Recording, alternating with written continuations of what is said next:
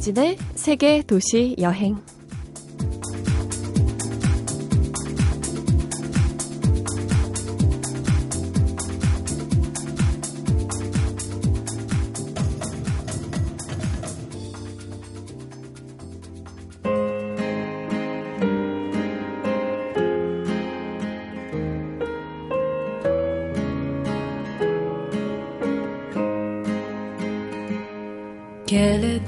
안녕하세요. 이진입니다.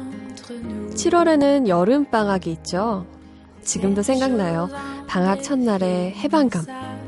물론 날짜는 같고 숙제와 일기는 쌓이고 밀리고 계약은 코앞으로 다가오지만 방학식 하던 날만큼은 방학이 영원할 것 같잖아요. 지금도 가끔 그런 해방감을 느끼는데 여행 갈 날짜 받아놓고 손꼽아 기다리며 설레는 때가 그래요. 7월에는 여름 휴가도 있습니다. 잠시 후 오늘의 여행가 만나볼게요.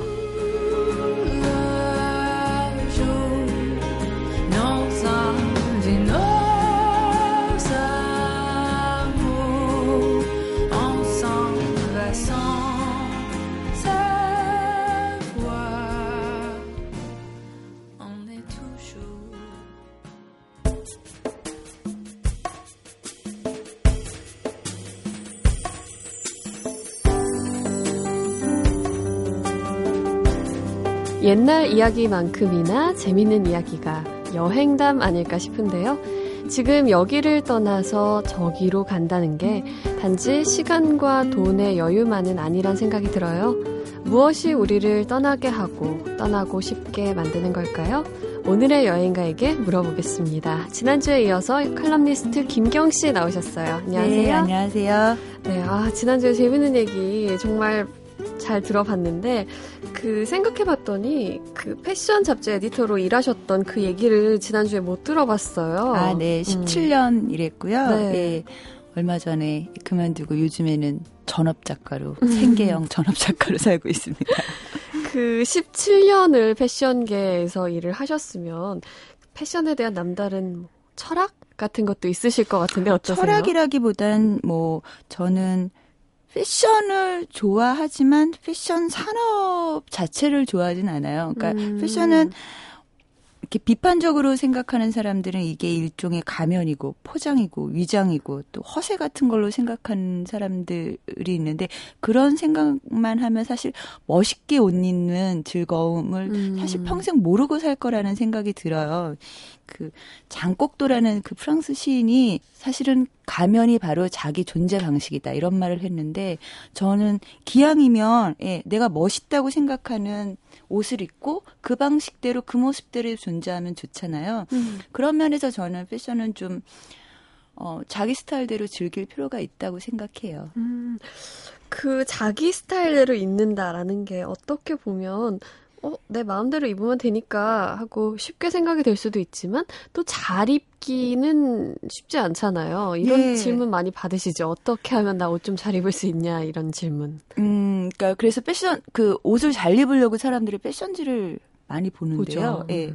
패션 산업이라는 걸 사실은 기본적으로 사람들한테 돈을 뜯어내는 장치예요. 어떤 비즈니스나 마찬가지로. 그리고 패션 잡지는 그걸 선전해주고 그 대가로 광고비를 받는 매체고요. 아. 그래서 무슨 갑자기 천만 원짜리 발맹 재킷이 막 이렇게 막 멋지다고 막 야단법서 칭송하다가 6개월이 지나면 약간 일종의 역겨움을 느끼는 음. 그런 것인 양또 끌어내리고 다른 걸 또 막 띄워요. 그렇죠. 예, 그러니까 그런 유행이라든지 음. 트렌드에 휘둘리지 말고 음. 자기가 멋있다라고 생각하는 내지는 그걸 입었을 때 편안한 음. 그게 자기다운 거거든요. 네. 불편하면 자기답지가 않은 거예요. 아무리 음. 멋있는 옷이라도. 예. 그렇게 입으면 좋지 않을. 그리고 기왕이면 좀 돈을 덜 쓰면 더 좋겠죠? 예. 맞아요. 여자들이 항상 뭐 계절 바뀌거나 할 때마다 옷장 앞에 서면 도대체 작년 여름에는 뭘 입고 다녔는지 음. 모르겠다, 뭐 이런. 근데요, 그게 옷이라는 게 정말 어떤 삶 내지는 어떤 직업 이런 음. 거를 갖느냐에 따라 정말 버릴 수도 취할 수도 있는 것이 이라고 생각하는데 저 같은 경우는 그랬던 제가요. 그 잡지를 그만두니까 그 회사를 그만두니까 입을 옷이 너무 많은 거예요. 어.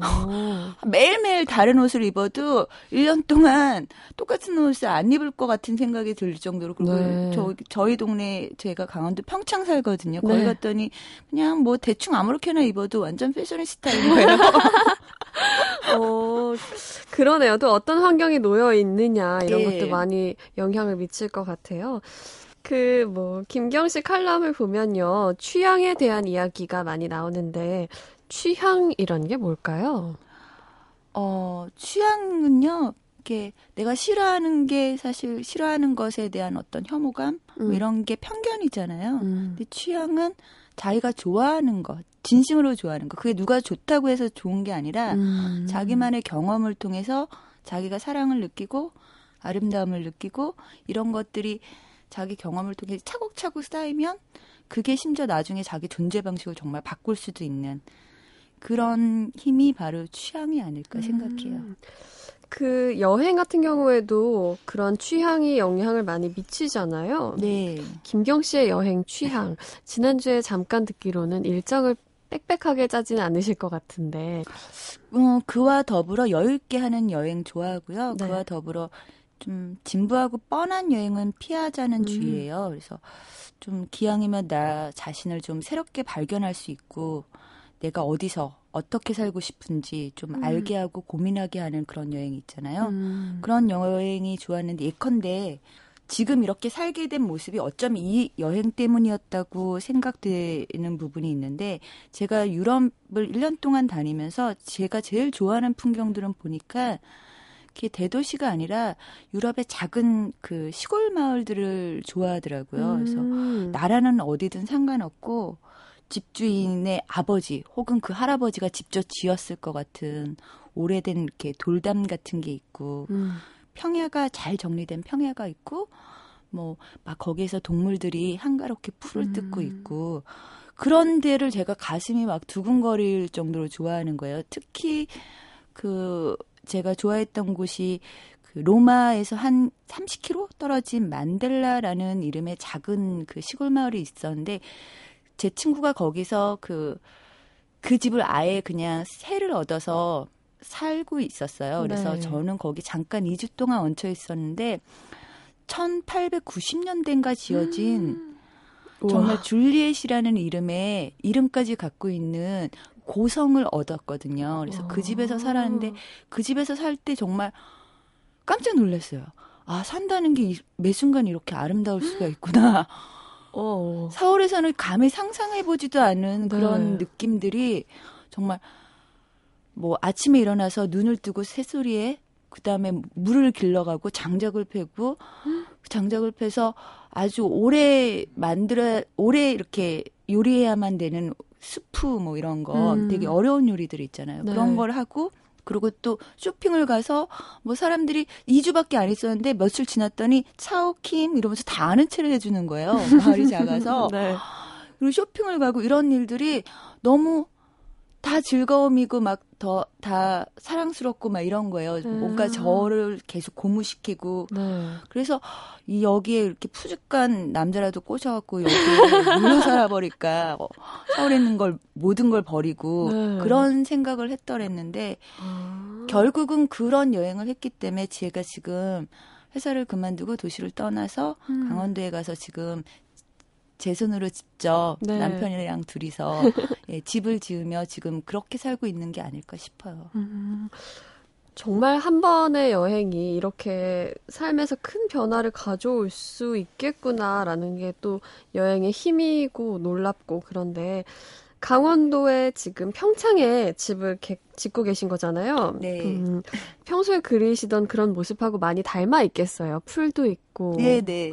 뭐 동물들도 있을 거고요. 여기는 특히 이렇게 인간이든 동물이든 가장 이렇게 좋은 생체 리듬 속에서 살 수 있다라고 하는 그 음. 해발 700m 지점에 저희 집이 있어요. 오. 그래서 지난 9월에 처음 이사 왔을 때는 창밖에 이렇게 더덕밭이 이렇게 펼쳐져 있었거든요. 음. 그 다음에 이제 11월이 되니까 정말 그 닥터 지바고에 나오는 풍경 같은 그 설원이 오. 3월, 4월까지 쭉 이어졌어요. 한 번도 녹지도 않아요.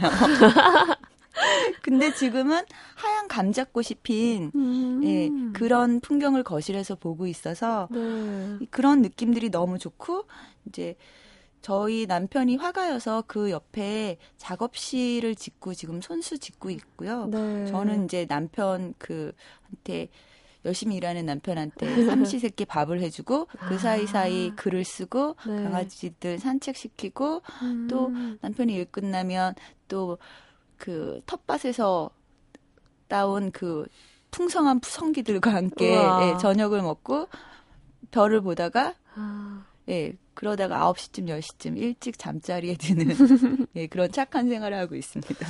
그 왜 성 고성에서 지내셨을 때 느꼈던 것하고 많이 비슷할 것 같은데 그거 그 정도는 예, 아닌가요? 네, 그 정도는 아니에요. 왜냐하면 사실 우리나라 주택업자들이 지은 집이 도시든 서울이든 꼴 보기 싫은 건 다 마찬가지기 때문에요. 네. 그런 느낌은 절대 아니에요. 어, 그래도 뭐 일단은 별을 보고 이렇게 내 텃밭에서 딴 그런 뭐 채소들로 식사를 한다는 것만으로도 힐링을 하면서 매일매일을 지내시겠구나. 뭐 굳이 힐링이라는 어. 단어가 떠오르지가 않아요. 그냥 생활이니까. 예, 예.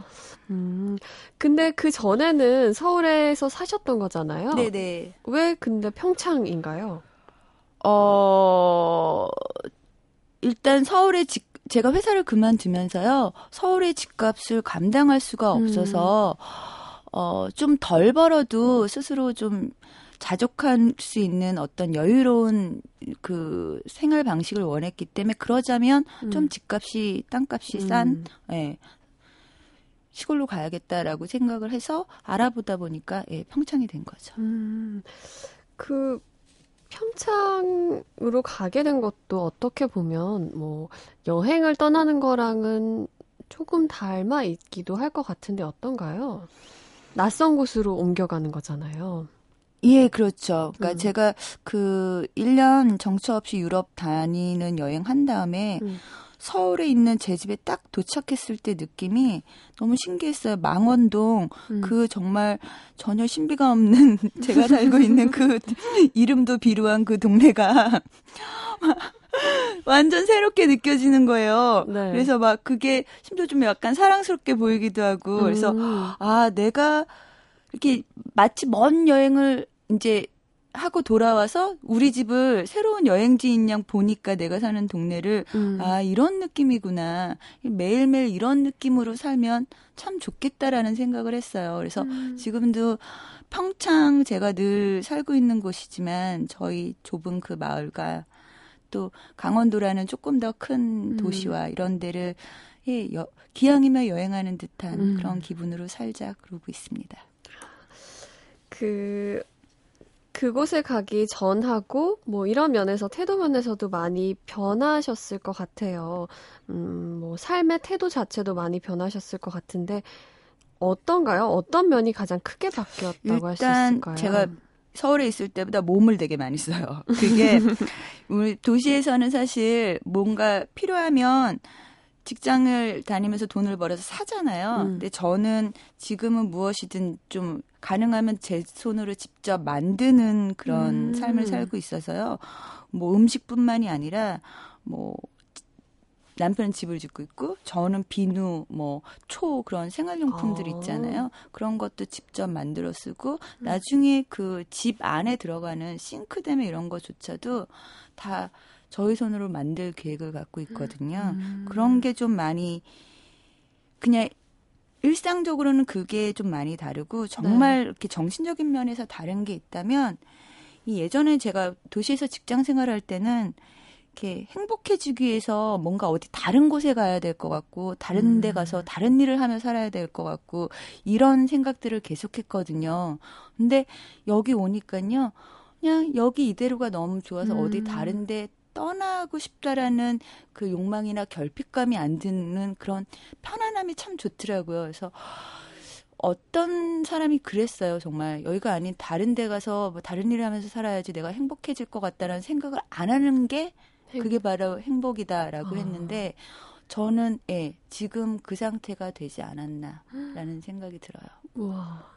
그러니까 지금 여기 있는 이곳 그리고 이 시간이 가장 행복하게 느껴지시는 거잖아요. 굳이 행복이라는 생각도 안 해요. 안 예. 드는. 예. 그러니까 어 그걸 뭐라 뭐라고 부 그러니까 어떤 면에서 행복하다라는 것은 사실 불행하지 않은 음. 불행을 계속 불행한 요소들을 줄이는 거잖아요. 근데 네. 저는 지난 10년 동안 날 불행하게 하는 요소들을 되게 들여다보는 시간이 되게 좀 많았던 것 같고 다른 음. 사람보다 그래서 그거를 하나하나 제거하는 일을 해왔기 때문에 지금은 행복이라는 건 사실 가장 행복한 사람은 행복에 대해서 생각 안 하는 사람일지도 음. 모르거든요. 예.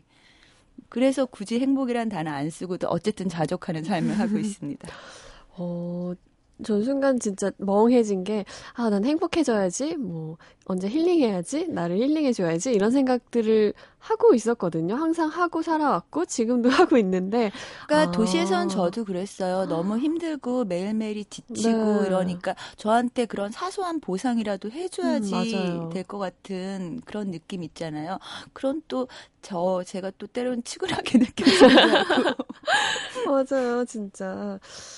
근데 이 김경 씨가 아마도 10년 동안 그 불행의 요소들을 많이 제거해 오셨다고 했는데, 그 1년 동안 다녀온 긴 여행이 그거의 또 한 부분을 차지할 것 네, 네, 같아요. 맞아요.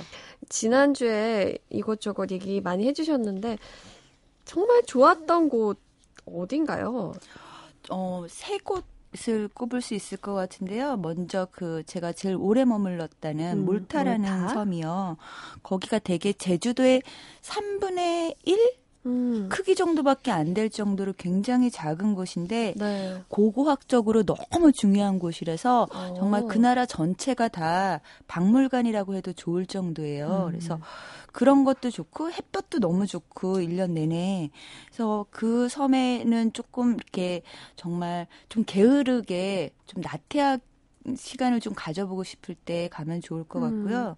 또 제가 그 바르셀로나 스페인 안에서도 저는 바르셀로나를 좋아하는 건데 음. 정말 스타일리시하면서도 되게 그 자존심 강하고 또 열정적이고 그러면서도 막 되게 유쾌해요 사람들이 다정하고 음.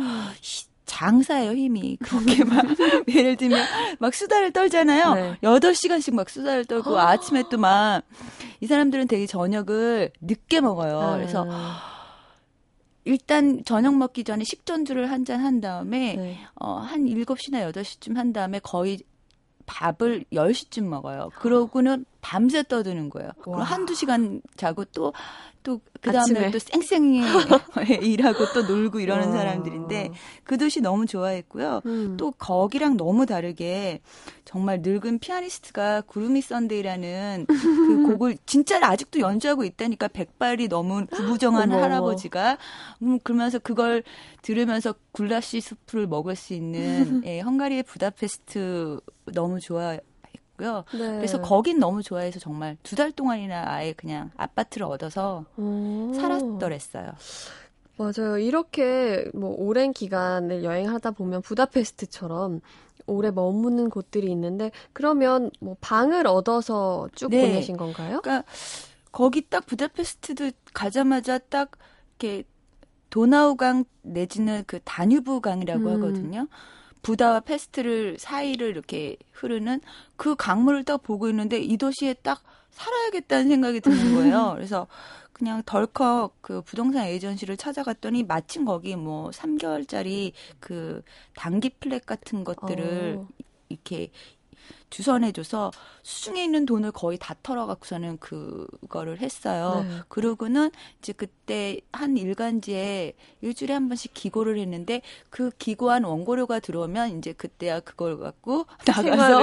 어, 시장도 가고 어. 슈퍼에 가서 예, 뭐 이게 빵을 살 것인가 와인을 살 것인가 고민하고 이러면서 되게 가난하게 살았음에도 불구하고 네. 그 시간이 저한테 굉장한 충만감을 줬 어요. 음. 그래서 아, 얘가 언젠가 이 그, 저, 부다페스트 사람들이 좀 그런 게 아닌가요? 거기도 되게 그 굴곡의 역사가 되게, 불운한 역사가 되게 많았거든요. 네. 그래서 이 사람들이 뭔가 가난하고 우중충하고 되게 또 우울해요, 기질이. 아. 근데 그 우울함의 열정?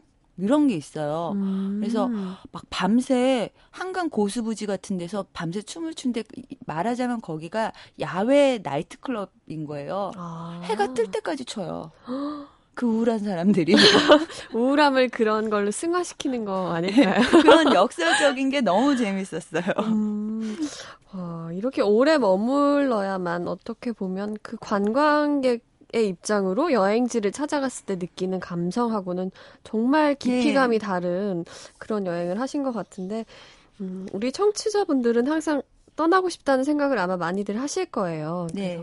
어딜 가면 좋을지 고민도 많이 하실 텐데 혹시 추천해 주실 만한 곳 있나요? 어, 저는 만약에 한 곳을 고르라 그런다면 어, 되게 갈등할 것 같아요. 부다페스트를 음. 하고 싶은데 그러면 막 바르셀로나가 서운해할 것 같고 어, 바르셀로나를 하면 막 부다페스트가 우울해할 것 같고 그래서 기왕이면 네. 정말 가능하다면 그 유쾌한 바르셀로나와 그 우울한 부다페스트를 음. 이렇게 차례대로 경험하면 정말 어. 금상첨화일 것 같고요. 네. 아니면 둘 중에 자기 기질에 맞는 곳 둘 중에 어느 곳이라도 좋으니 음. 예. 유쾌한 바르셀로나냐, 우울한 부다페스트냐. 네.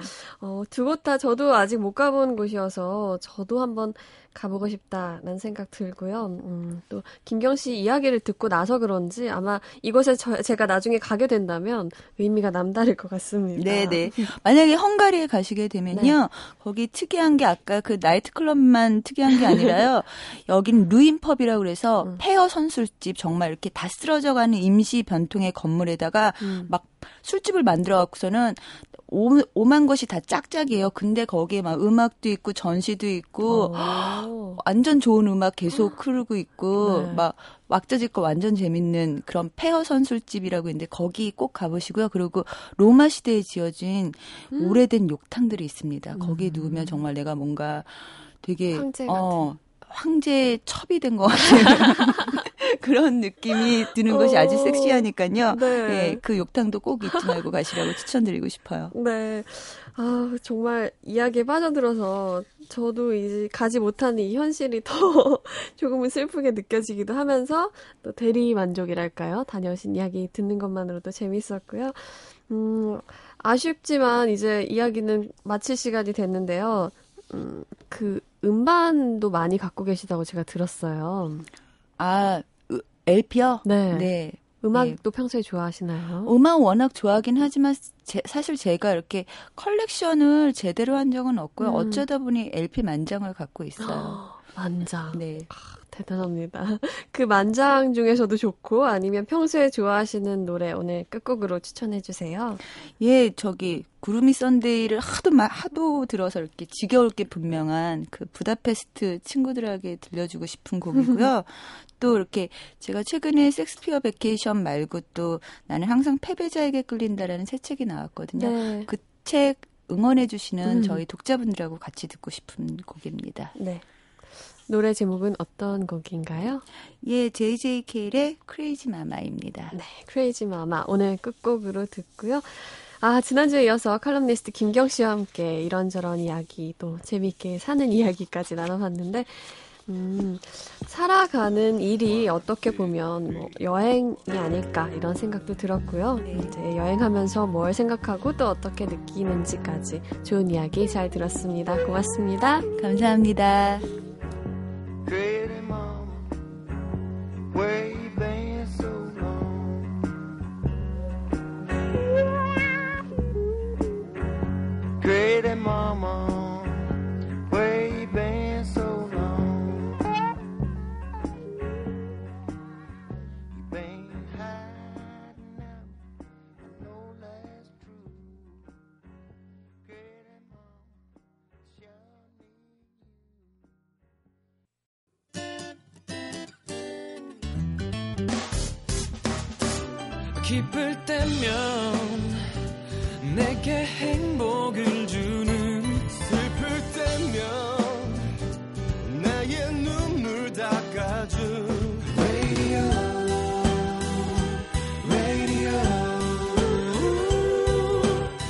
당신 곁에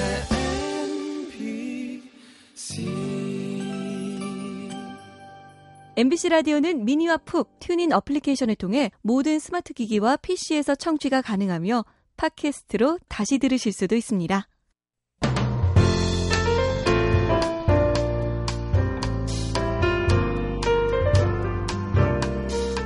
한 통에 5천 원이라는 수박이 산처럼 쌓여 있는 트럭 옆을 지나며 괜한 걱정을 합니다.